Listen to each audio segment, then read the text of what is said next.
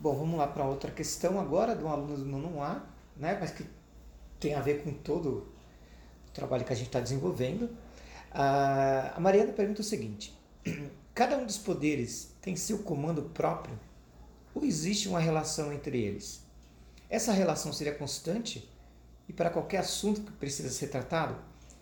Perfeita pergunta. Quer dizer, é, sim, cada, cada poder ele tem seu comando próprio, mas eles é, estão sempre se comunicando, né? Há uma relação constante entre eles, sem dúvida.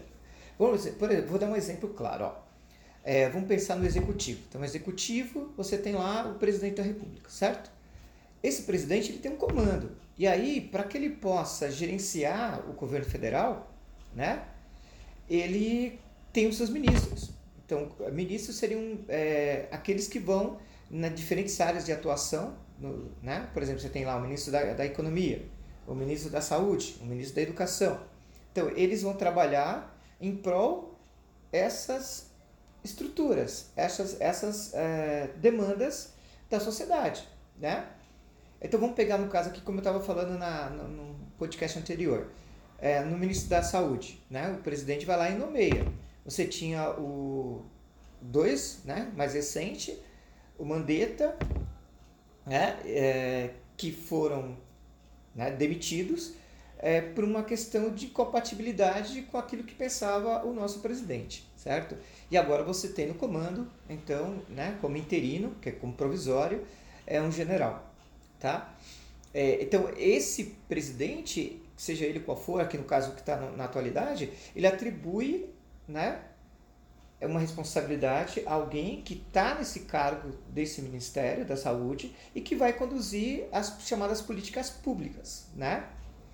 E, e aí sim, aí você tem, por exemplo, você tem lá é, na Câmara né, é, estadual uh, ou de âmbito federal, você tem lá o Rodrigo Maia, né?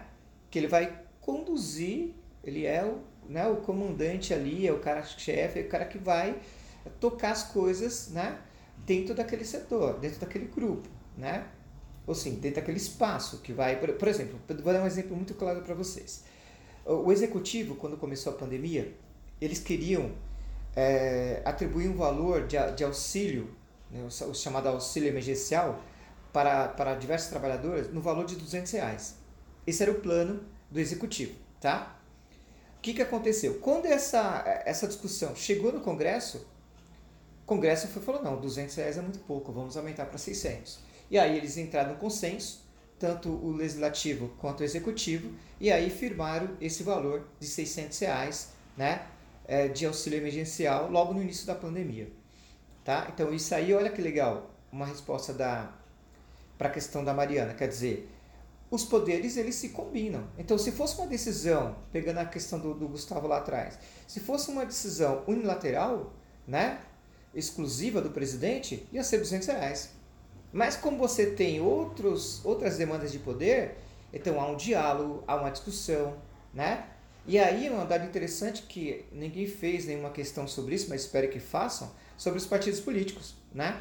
Qual o papel deles nisso tudo, que também tem um papel importante, tá? É, então é isso, eu acho que deu para responder bacana. É, só agora voltando para outra questão interessante, é, seja o executivo, seja o legislativo, quando eles desenvolvem algo né, que, tá, que foge às regras da Constituição, aí vem o guardião da Constituição, né?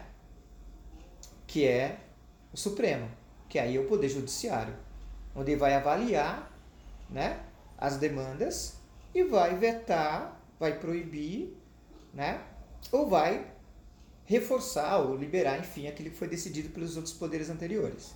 É isso, tá bom? Vamos para outra questão. Obrigado.